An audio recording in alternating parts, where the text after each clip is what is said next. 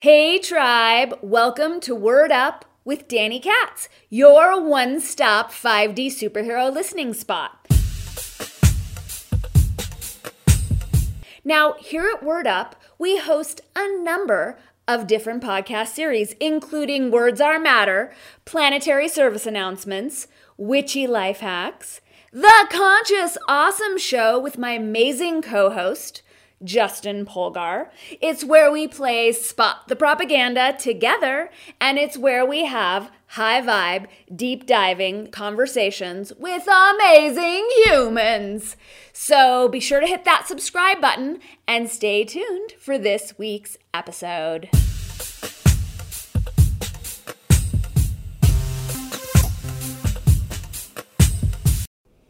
It's PSA time. Today's episode is a planetary service announcement called Why Your Yoga Pants Aren't Helping the Me Too Situation. This episode was originally recorded in 2018 during peak Me Too hysteria, and as we have yet to evolve past the distortions and the disempowering victim narratives that were informing that situation, I'm feeling called to share this with us now because it's chock full of relevant, timely value. This was originally recorded as a video, so as you're wanting to scope the visuals, head on over to my Odysee channel where you can find all of our Word Up videos. As well, as you're inspired to unravel the distortions, the propaganda, the programming that would have us play small, play victim, uh, whine about the past instead of collaborating to create a way better future, I urge you to check out my Language of Sovereign Authority webinar, which is available now as a digital download and which goes deeper into a lot of the themes and the aspects that we're touching on in today's episode while also offering real deal solutions. So click through the link in the show notes uh, to grab that download today and enjoy the show.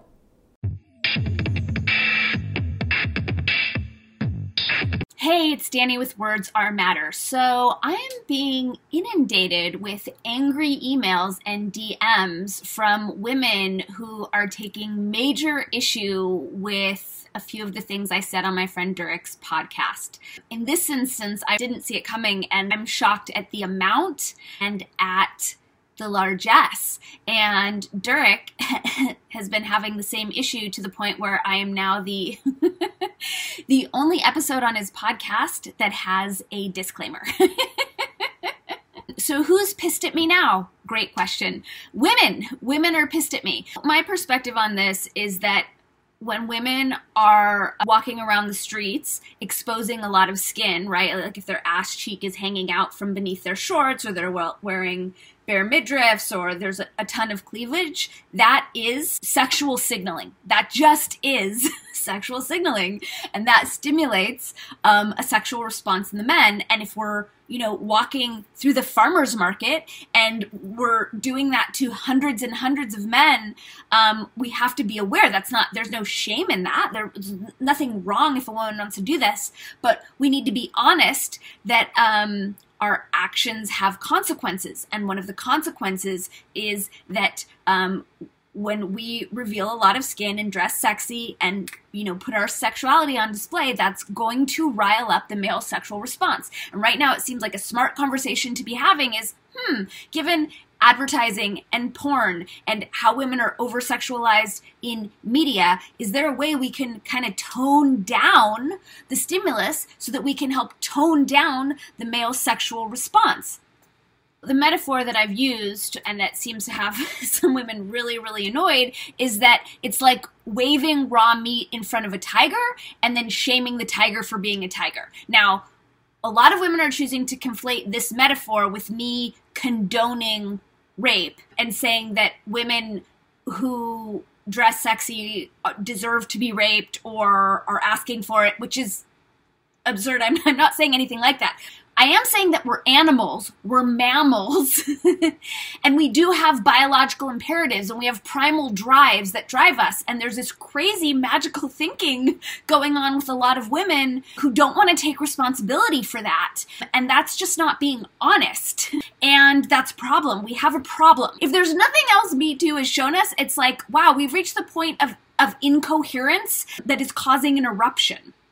So we need to make a change. And part of that that imbalance is that women have become overly sexualized. Now I'm not lobbying for burqas. I'm saying can we at least have a conversation about what's happening and be honest about it and then make choices from there. And what I realize is that I just don't think women get it. I don't think they're educated. I don't know that women actually understand young women. I don't know that they've been taught that if you go out showing like all your thigh and half your ass and all your tatas and whatever that men don't see you. They're not like us. They don't see like a pretty girl in a lot of skin and start fantasizing about like their happily ever after life together.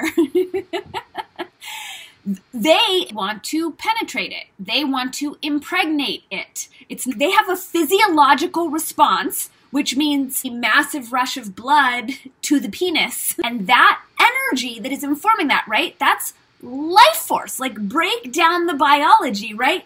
You have this thrusting mechanism out of which, you know, like explosively releases life juice.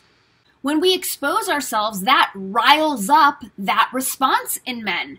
And again, no shame in it, but when we're doing that indiscriminately, and other women are doing that indiscriminately, we have to start to understand the larger implications that we are participating in keeping men in a sexually riled state where they're managing all of this energy. Now, it is their responsibility to manage that energy, of course, but I don't think it's helping anyone to just keep stirring it up and stirring it up and stirring it up in times and places where it's not appropriate. Like if you're with your lover, fine. If you're on a dance floor, whatever.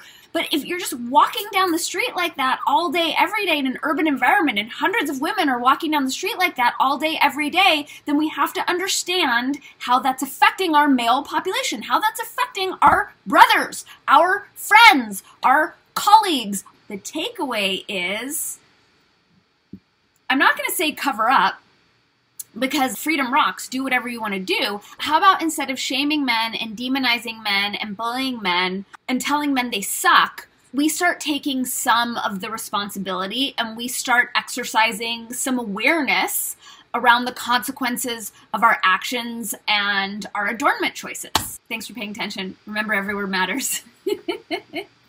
Your omniscopic amazingness. Have a rockin' day.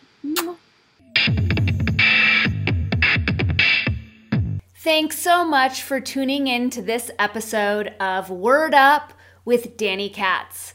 Be sure to give it a like, to share it with your nearest and dearest, and remember to subscribe to the channel so that you don't miss a single episode of your very favorite podcast, Word Up with Danny Katz. We'll see you soon, tribe.